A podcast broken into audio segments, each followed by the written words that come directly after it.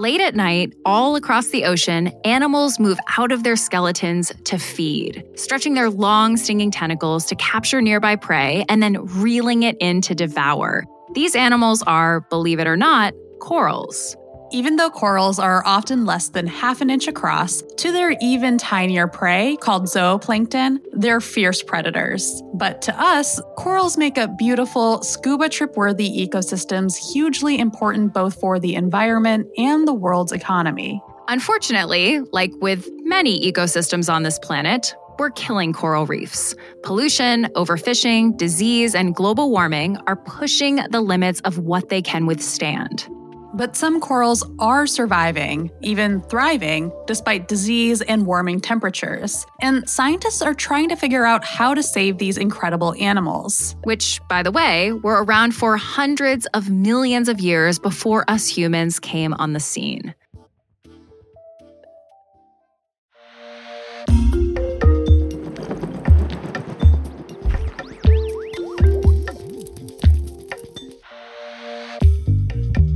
Welcome to Tiny Matters, a science podcast about things small in size but big in impact. I'm Sam Jones. And I'm Deboki Chakravarti. Today on the show, we're talking about corals, what they are, why they're so important, and how scientists are working to create long and short term strategies to keep them around. Hopefully, you know, for another 100 million years or so.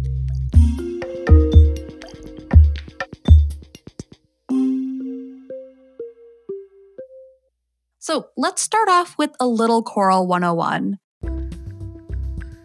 Like Sam mentioned earlier, corals are animals, and most structures that we call coral are actually hundreds or thousands of tiny, soft bodied creatures called coral polyps, which secrete a hard outer skeleton made of calcium carbonate that attaches to either rock or to the skeletons of other coral polyps. With most types of coral, the polyps grow, die, grow, die on repeat, laying a rocky looking calcium carbonate foundation that creates the typical reef colonies you might be imagining. Think Finding Nemo. But there are thousands of coral species, and they can look like a lot of things beautiful flowing fans, mushrooms, even squiggle covered brains. And many corals, including the reef building ones, contain photosynthetic algae called zooxanthellae. The coral and algae have a symbiotic relationship. The coral provides a protected environment as well as carbon dioxide and ammonium, which the algae need for photosynthesis. And in return, the algae produce oxygen and carbohydrates that the coral uses for food. Plus, they give corals a lot of their color. A beautiful friendship. It really is. But it's also one that has been put under a lot of stress, especially over the last few decades. From 1957 to 2007, the amount of living coral in reefs was slashed in half. I actually was born and raised in Hawaii.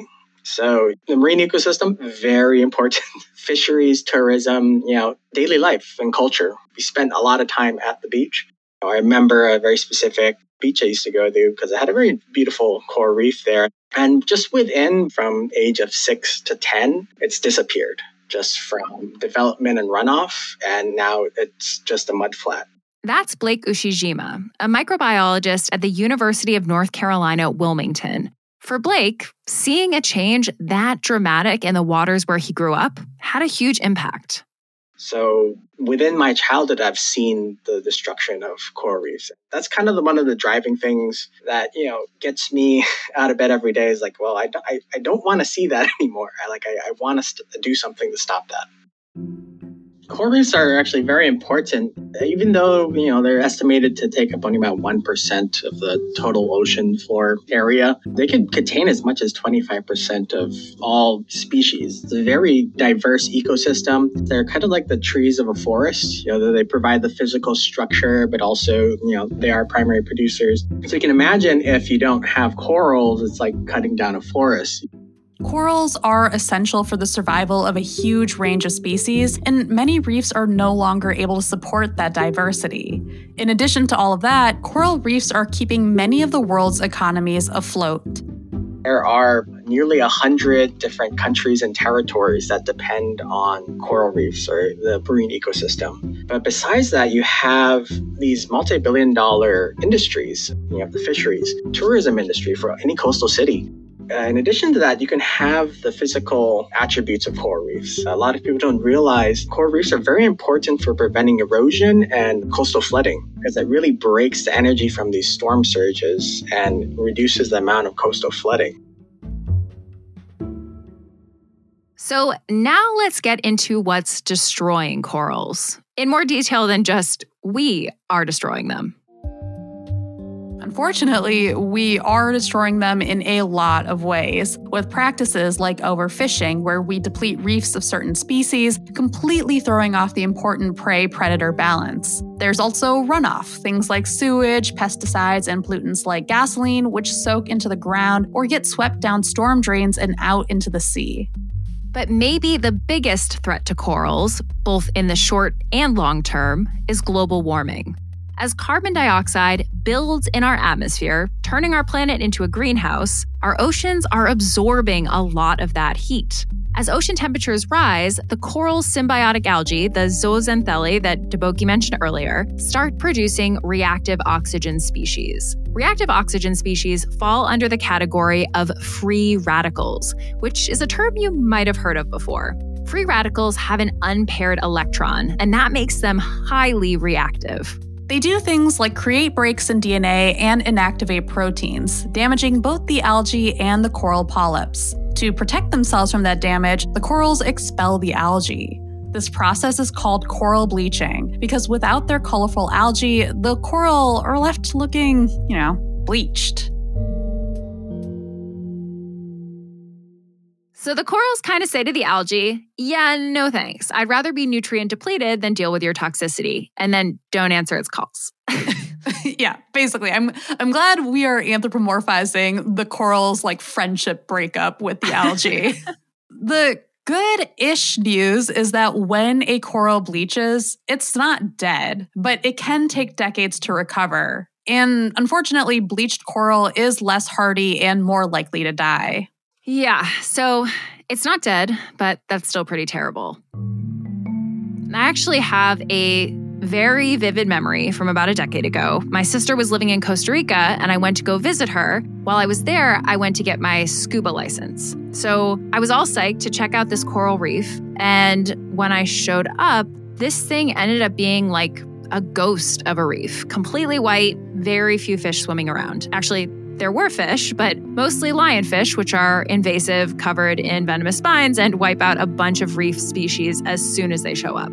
It was a real bummer. And the instructor who was training me told me how much the reef had changed in just the last few years. That sounds really striking. It reminds me a lot of what Blake was saying about what he saw when he was a kid, and how within just a few years, what was once this beautiful coral reef had become a mud flat. Absolutely. So, in addition to coral bleaching, all of that CO2 in our atmosphere is making it harder for corals to create their calcium carbonate skeletons. As seawater absorbs carbon dioxide, it becomes more acidic, meaning it has more hydrogen ions floating around. And that leads to more bicarbonate and fewer carbonate ions being produced. So, bicarbonate is just carbonate with a hydrogen bound to it. But that hydrogen prevents coral polyps from combining carbonate with calcium to create their skeletons. Some corals can work with bicarbonate, but most can't. But Blake and his lab study a whole other issue that corals face stony coral tissue loss disease. Stony coral tissue loss disease was first reported in Florida in 2014. When corals become infected, they develop white patches that will quickly grow and take over. The most susceptible corals can die within months, sometimes weeks. Stony coral tissue loss has spread across Florida's coast and a lot of the Caribbean. It's now been found off the coast of at least 20 countries, and scientists are still trying to pin down what causes it unfortunately for the field of coral disease, it's not as, you know, advanced as like human disease. There have only been a few coral pathogens actually been discovered. One of the reasons is because it's hard to work on things that are in the ocean. They're all sitting in seawater and it's basically a bacterial soup. So if you have these open lesions that are forming on these coral from infection, you have a lot of colonizers coming in And also the fact that, you know, corals are already covered with bacteria. So you're trying to look for very specific microorganisms in this pool of millions of cells and figure out which one is pathogenic. In terms of where they come from, you know, they, they could be from the surrounding seawater. Some of them could be part of the microbiome that typically doesn't cause disease, but under the right conditions, it does. You've probably heard the word microbiome a lot in the past five years or so, but usually in the context of human health and not coral health. The human body is full of and covered with microbes like bacteria, fungi, and even viruses, like tens of trillions of them. And we want them there, usually, because they keep more dangerous microbes at bay. Same goes for coral. It's mostly good that they have microbes living all over them. But when that microbe balance is thrown off, it can be devastating which gets back to what Blake was saying about how a microbe causing stony coral tissue loss disease could be part of the coral's microbiome. Maybe there's some shift that allows it to grow out of control. It's like with humans and bacteria like Staphylococcus, aka staph. Right. A lot of people carry staph bacteria. You and I are probably right now, but we're fine. It's when the staph is able to take over that things can get really dangerous, even deadly. It's the same with corals. If the microbalance is off, ones that cause stony coral tissue loss disease could take over. In addition to possibly allowing for already present microbes to become pathogenic, changes to a coral's microbiome can make it susceptible to other invaders that might cause stony coral tissue loss disease. Some recent research has indicated that a virus might be responsible, or at the very least, play an important role. But where that virus or another pathogen might come from is still a big question mark. Some researchers have hypothesized that it's being spread by commercial shipping vessels carried in the ship's ballast water. Whatever's causing it, and however it's getting there, it's bad.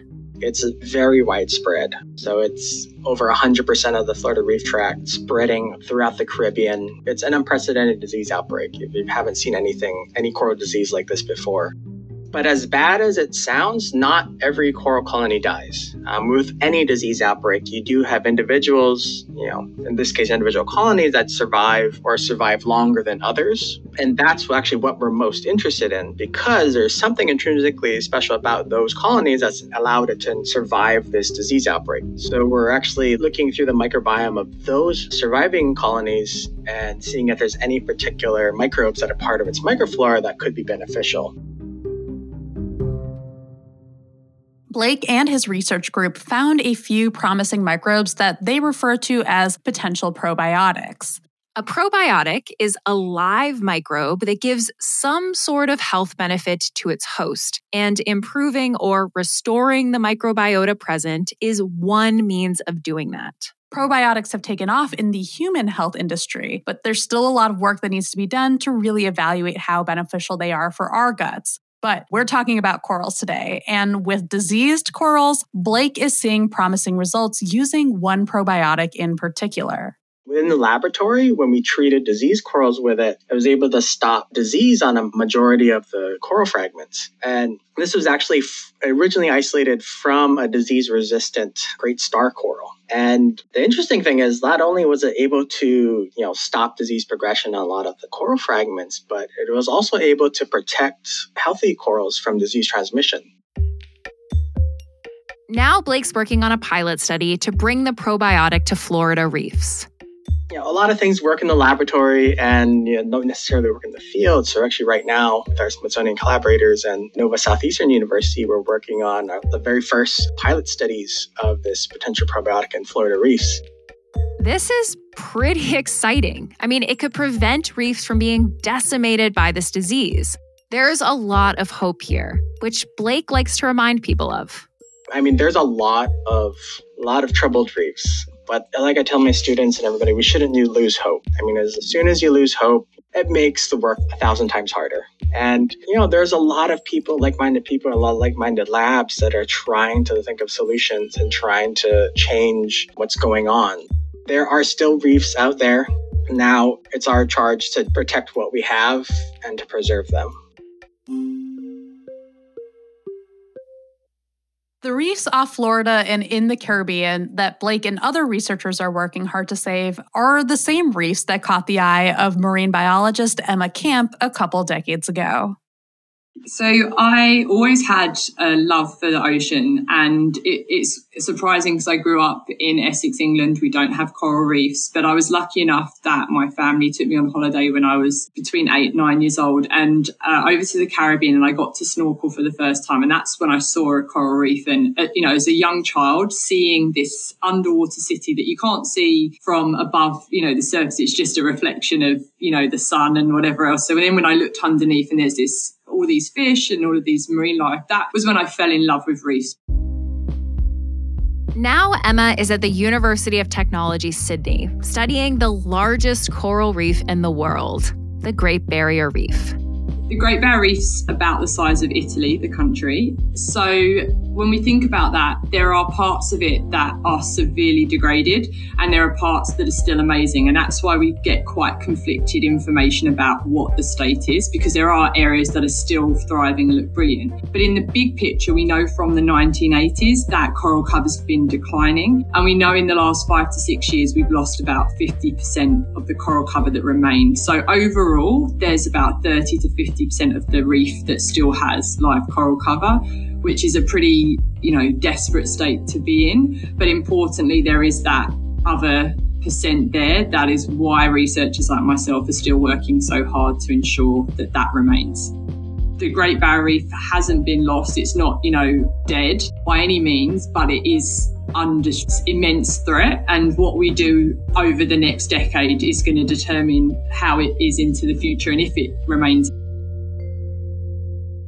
Emma is interested in understanding how some corals are surviving under harsh conditions caused by climate change. During my PhD, I was in the Caribbean again, and my project was to look at seagrass beds to see if they could buffer the impacts of ocean acidification. About a year in, I realized that because of the daily dynamics in these systems, it wasn't going to provide the buffering capacity that we predicted. And so that led me to ask, okay, well, what are the other reef associated systems where we can find corals, but we don't normally find corals. And what is their biogeochemistry? What are their conditions? And could they provide some services that we just haven't considered for reefs? So this led me to looking in some pretty hostile environments, things like mangrove lagoons in particular, where actually the conditions are often warmer, more acidic, have low oxygen seawaters. And they're the trio of stresses that we're predicting and are seeing intensify for reefs under climate change. So it was then kind of this, this aha moment that these systems are actually like a natural laboratory for us to consider how some corals are actually able to survive. Emma is looking at how well these corals are growing, how well their symbiotic algae are photosynthesizing, and using genetics to identify those species of symbiotic algae. She's asking Is there anything these corals are giving up in order to survive in these environments? In some of the mangrove systems around the Great Barrier Reef, we found several coral species living in conditions, first of all, that we're not predicting till the year 2100. So that's like amazing that they're, they're surviving there. Now, the flip side of that is that they grow a lot slower and they're a lot smaller. So that's obviously that trade off that we're talking about and that kind of cautioned optimism. But how they do that, we're still learning. But one of the things is that they have entirely different species of the microalgae living with them. Emma and some of her colleagues think these different species of algae may have adapted to not produce toxic chemicals as the water warms. Remember the reactive oxygen species we mentioned earlier? Whilst those algae are really important to provide a lot of resources, when conditions become stressful, they produce a toxic reactive oxygen species that actually is why the coral has to expel them from the tissue because it's kind of like it flips from being a, a friend to the bad guy. So we actually think that in these extreme corals that maybe the algae don't produce as much or there's just some way that, that is able to deal with it. So that's kind of the areas where we now need to look to understand more.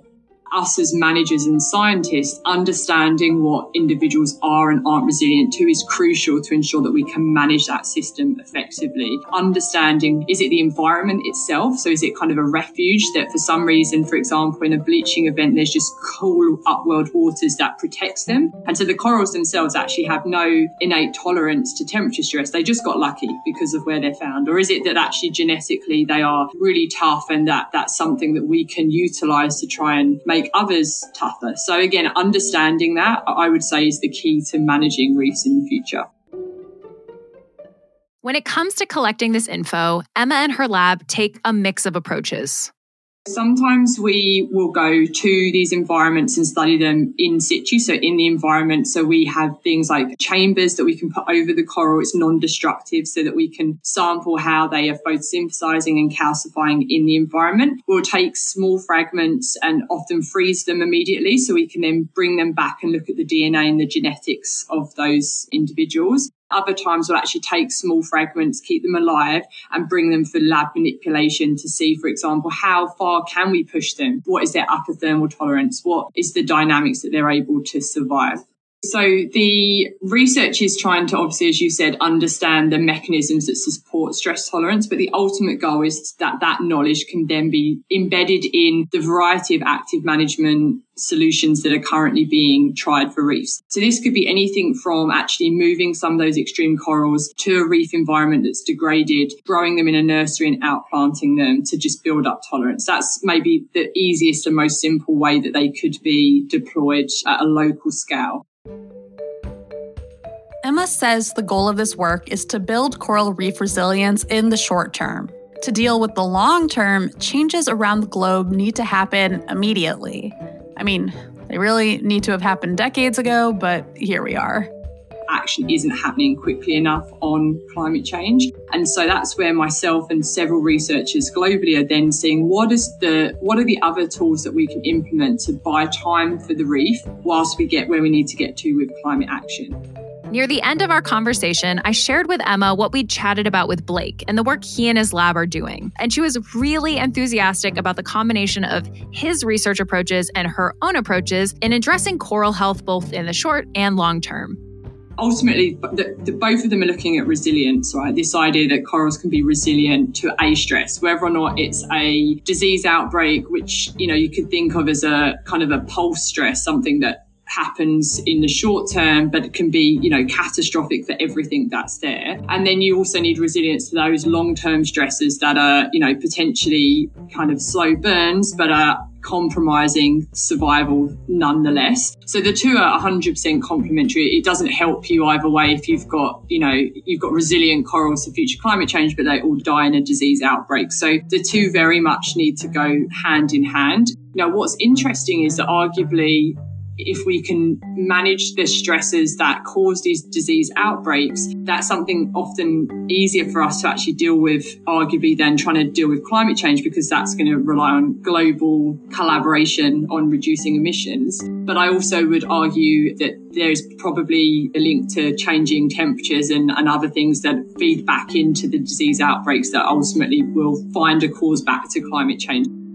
And for people who may be listening to this episode and thinking, I live nowhere near a reef, this has nothing to do with me, Emma says, think again we're all connected to the reefs and to our environment. And even if we live somewhere that isn't next to a reef, our actions feed back onto nature, whatever it is. We don't have to, for example, go to the Great Barrier Reef. We don't have to go to the Great Lakes. We don't have to go to the Amazon to have an impact on it. We're absolutely connected to the environment. We are part of the environment. And I think we've lost that mindset a little bit through, you know, industrialization that we are somehow removed from nature. And I think if COVID's taught us anything, it should be that we are so inextricably linked to the health of the environment for our own health and well-being.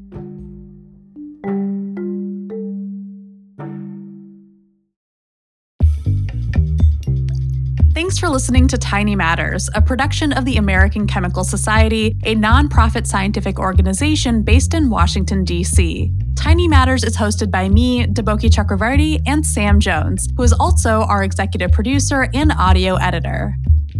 This week's script was edited by George Zaidan and was fact checked by Michelle Boucher. The Tiny Matters theme and episode sound design are by Michael Simonelli, and our artwork was created by Derek Bressler. Thanks to Emma Camp and Blake Ushijima for chatting with us. If you haven't rated and reviewed us on Apple Podcasts, Spotify, Stitcher, Audible, or wherever else you listen, please do. Click that plus sign, that follow button. That is how people learn about us, how we can continue to make episodes, and how we can keep exploring the tiny things that matter and sharing what we learn with you. We'll see you next time. We'll see you next time. We'll see you next time. I don't know. yeah.